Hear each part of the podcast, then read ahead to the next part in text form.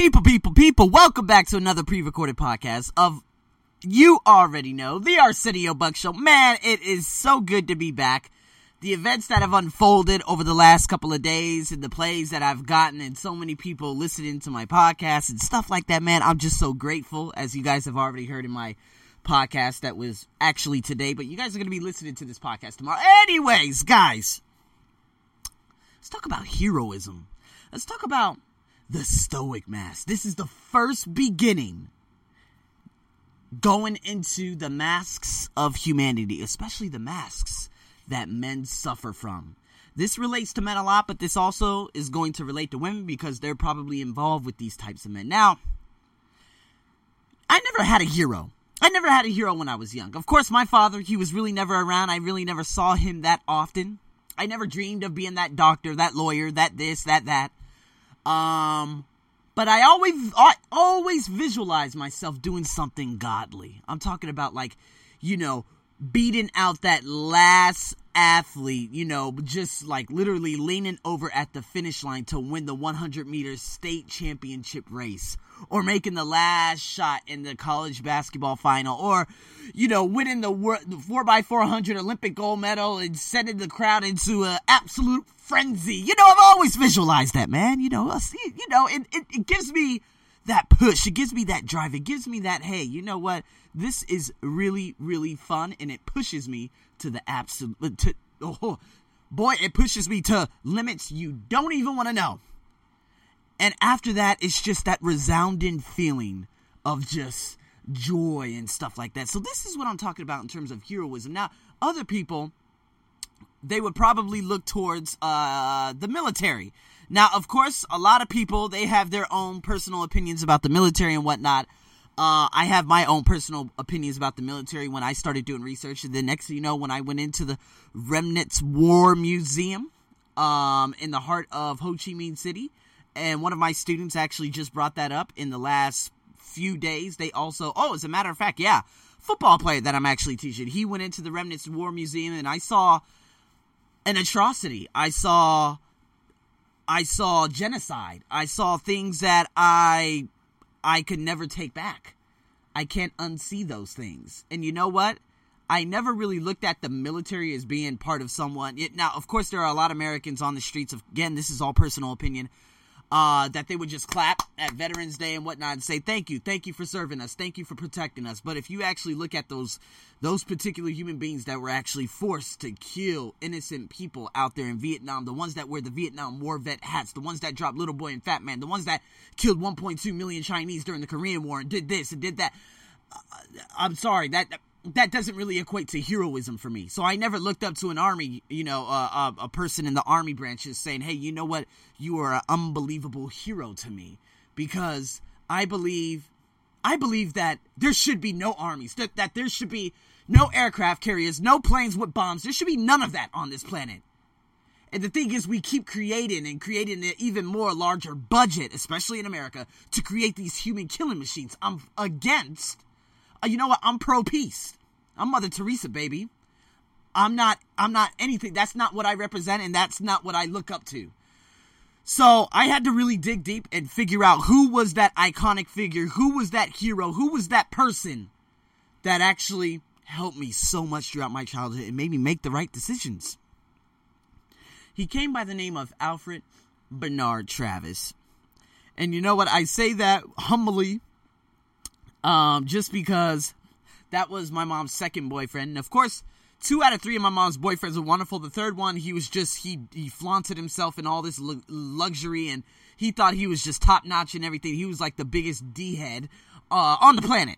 But let's focus on Al. Al was actually one of the very first friends that I saw of my father's back in about 20 years ago he was not part of the entire affair or whatnot, but he was just my father's friend because they worked with each other at uh, at a casino and whatnot. And then next, you know, push came to shove. So many things happened between, of course, my father and my mom, etc., etc. Al came back around. I'd have to say, oh, it's so hard. Uh, I have to say about 2003, 2004. Al was there to give me motivation Al told me the good things and the bad things. Al gave me insight. Al took me to the gym. Al bought me things. Al would take me to football games on Thursday night to watch his son play, of course, in the freshman and junior varsity leagues of American football. Al was there when, you know, uh, you know what? I honestly believe that Al officially came into my life when, of course, the Pittsburgh Steelers.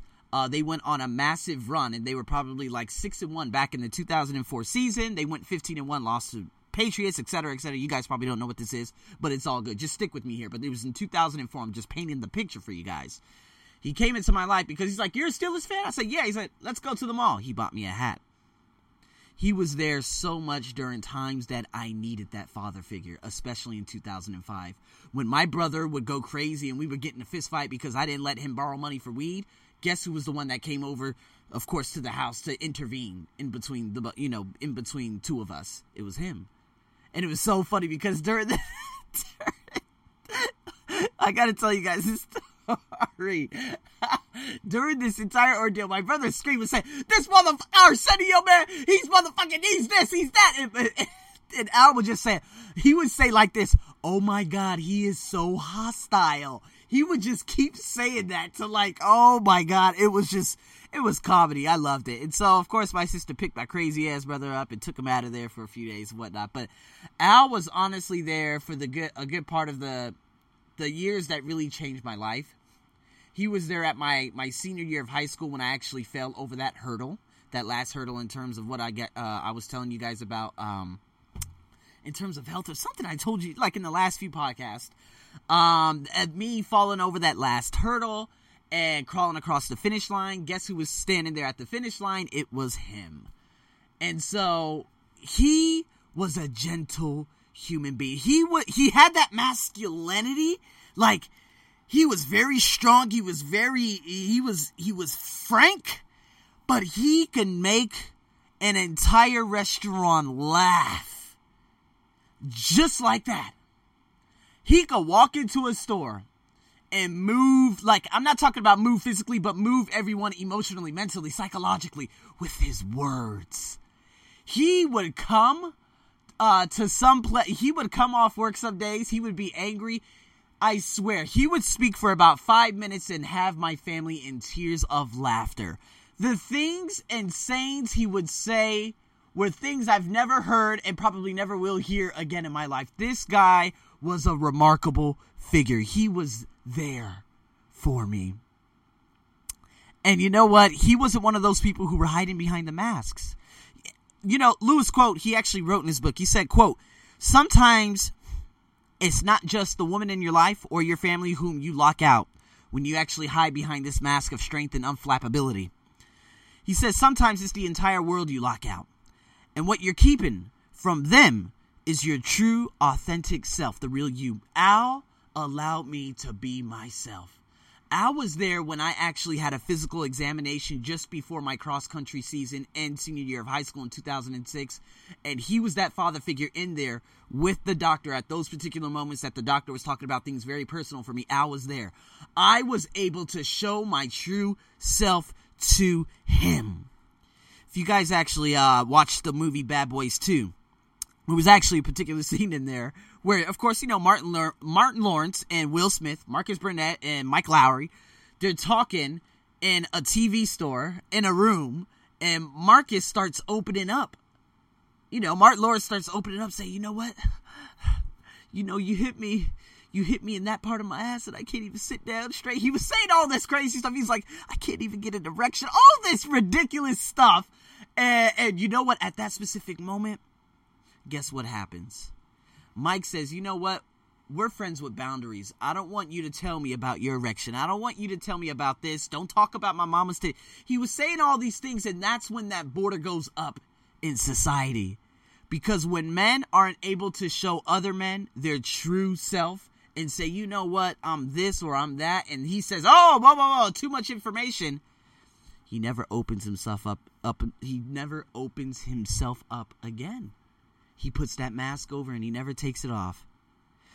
You know, in Lewis Howes, his previous book, School of Greatness, he told a story about his brother named Christian. This guy was, of course, 18 years old. He was sentenced to prison for selling L- LSD to an undercover uh, cop. So when he got out, got out with good behavior after about four years, And since then, he transformed his life, which is amazing, right? He became one of the greatest jazz violinists in the world. He teaches thousands of students every year, inspire them to live a great life as well. Now, Lewis was only eight years old when he went inside, and he remembered thinking, of course, even then, at the young, fragile age that he was, he's like, you know what? Because my 18 year old brother, right? Because he has gone to jail, it's time for me to become a, a man now. I have to be strong for my parents. I can't cry. I can't trouble them with my troubles. Those were his thoughts as an elementary school kid. And he quoted in his book, he said, I do not think, or, well, you know, no, I'm sorry. He said, I do think there is something admirable in that mentality, in being strong. Some measure of strength, or, you know, some measure of strength uh, does prevent you from falling apart, like a house of cards. The problem is when that toughness doesn't stop and it grows like cancer until it strangles out all the other feelings. So then, of course, what ultimately ends up happening is that four years later, the age of 22, his brother got out of prison. Had a family meeting. Christian sat down and told everyone how sorry he was and how much shame and stress he put on their family and that he felt horrible, letting all of them down. And at that particular moment, of course, everyone was crying. Even the Japanese exchange student that was staying with them for six months at that given time. Christian was howling at the moon, crying. Sisters were clinging on to, of course, Lewis and bawling their eyes out. His mother and his father, of course, were an emotional mess. But Lewis never teared up at all. With all of those people being around him, being vulnerable and open and whatnot, including the two male relatives, there was no reason for Lewis to keep his emotions in, and yet he felt like he didn't have that option. He lost that part of himself, and he was only 12 years old when that happened. Pretty amazing, huh? See, as we get older, man, we carry these tendencies with us. Okay, we don't even remember where we learned them. It could have been a strong word from a relative saying, hey, don't be a wuss. It could have been, you know, some goddamn kids teasing you at school, like this little kid named Tommy that was teasing me at school in front of the school playground. And he kept putting his fist on my face. And the next you know, I started crying and everyone started calling me a bitch. Guys, this also relates to Moonlight. Because, of course, in the movie Moonlight, if you guys haven't watched that remarkable movie, um, really, really, really dark movie, especially, uh, really difficult to watch now, this happened in Moonlight because, of course, these kids would chase this other kid around the school and kick his ass and call him, quote unquote, a faggot. Excuse my language.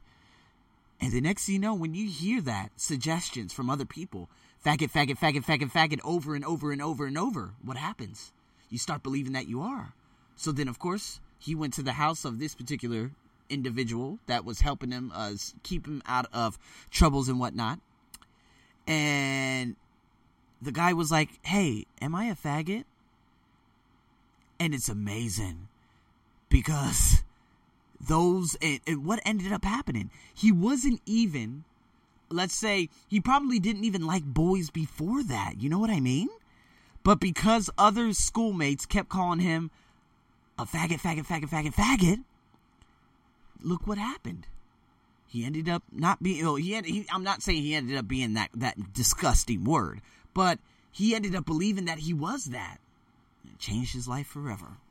And he kept getting picked on and picked on and picked on. The next you know, he resorted to drugs and violence too because his mother was never around. And of course, she always did drugs, etc., etc. Man, it's these things. The things that we see in television, the things that we see in movies, everything and it's it's a shame. It really is. I mean, guys, I want to give you another story. So there was a guy by the name of Michael Sam, okay?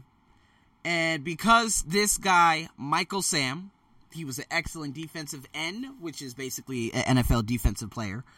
Uh, for the Missouri Tigers, okay? Missouri Tigers, University of Missouri, out there in Missouri he came out just before the NFL draft and said that he was gay. So then, of course, they had the camera in his house when he got drafted. I forgot what round it was, doesn't really matter. But when he got drafted, he stood up off the couch and he gave his boyfriend a kiss. The internet went on. I swear, it was the trending topic. All the vulgarity and all these insensitive comments in terms of him kissing his partner ran rampant all over the net.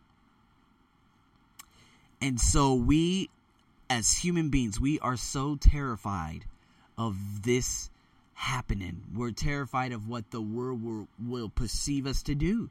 He was an excellent defensive lineman. He was probably much better than a few other linemen on that damn team. But you know what? He got cut. And we never heard from him again.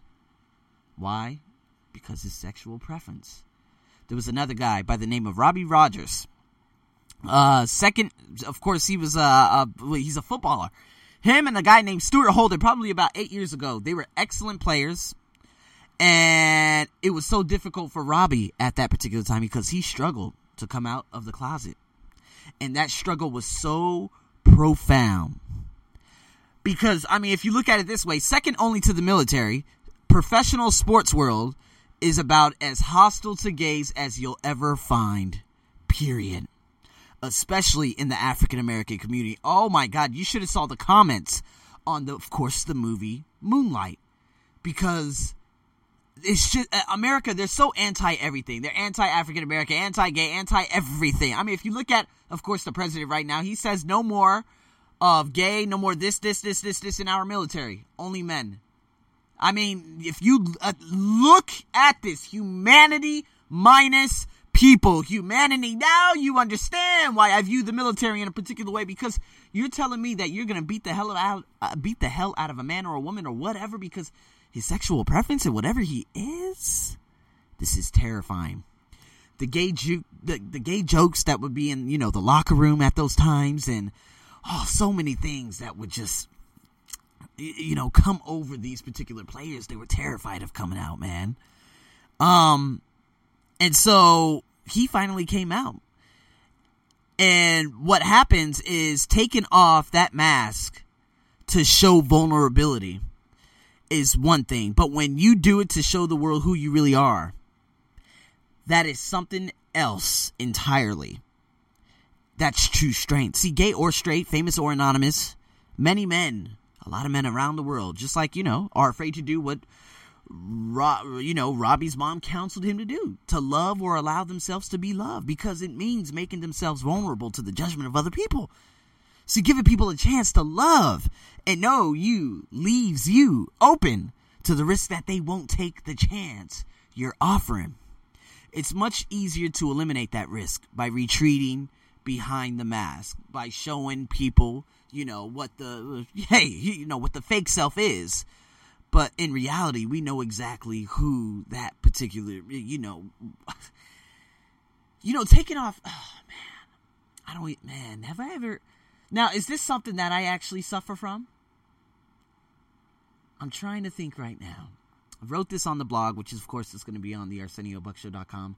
Um, it's it's it's not a pro. I mean, I it never really happened with me. I mean, I never had to be that strong person. You know, I'm emotional. You know, when I get sick sometimes, when I watch Antwone Fisher, hell, I was watching uh, Fences with one of my students uh what was it earlier this year. And fences i teared up.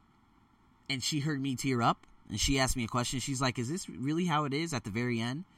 And i said yeah. And she heard the crackling in my voice. And i just sat there and i had tears in my eyes because it was just such a powerful message especially for me being an african american. I felt that that being shunned out of a family. I felt that that pain at the very end when that particular child was actually singing a song that his father would sing every day. And at that blink of a moment he felt that pain. And he had been living with that mask and his father was living with that mask that he had to be that unbelievable masculine alpha male in the house his and the and the wife would say you know what your father was so much i was so terrified of hearing his footsteps every day because his father alone could fill up the entire house I mean, probably in the early 20th century was such a big problem. And I believe that it's still becoming a big, big problem right now. Another notable thing is the actor Tyrese. He came out. He came out crying on YouTube about money and this and that. I don't know if he was fake crying or not, but again, the African American community called him a B word like there was no tomorrow. There were actors all around saying, Shut your bleep, bleep up, you bleep, you bleep, you bleep, be a man. What the hell? You ain't no man. You ain't no man. And again, all of those people who commented, they suffer from this particular mask. So, guys, with that being said, this is a long story. There's a lot of things that I needed to get into and whatnot. But tomorrow morning's podcast, we're gonna get into, we're gonna break down a little bit more of the Stoic Mask, and I'm gonna give you guys some actionable steps in terms of, you know, getting rid of it. And I hope this, guys, this was a very good podcast. I felt probably because I'm sitting underneath some air conditioning right now. Uh, but if you guys again have any questions whatsoever, please let me know. And until then, man, I would love to hear some stories, especially from some of my folks in India, um, because it's a very different culture out there. Uh, South Korea, again, a very, very different culture there. I know that, uh, again, bisexuals and people who, you know, people who like men, men who like men, women who like women out there, it's considered a very, it's, yeah, yeah, it's, it's, it's tough. It's tough out there. Um, but I would love to hear some of your stories, guys. So please let me know. Anyone around the world, man, you guys let me know. And until then, man, guys, thanks for tuning in to another pre-recorded podcast of the Arsenio Buck Show. Man, over and out.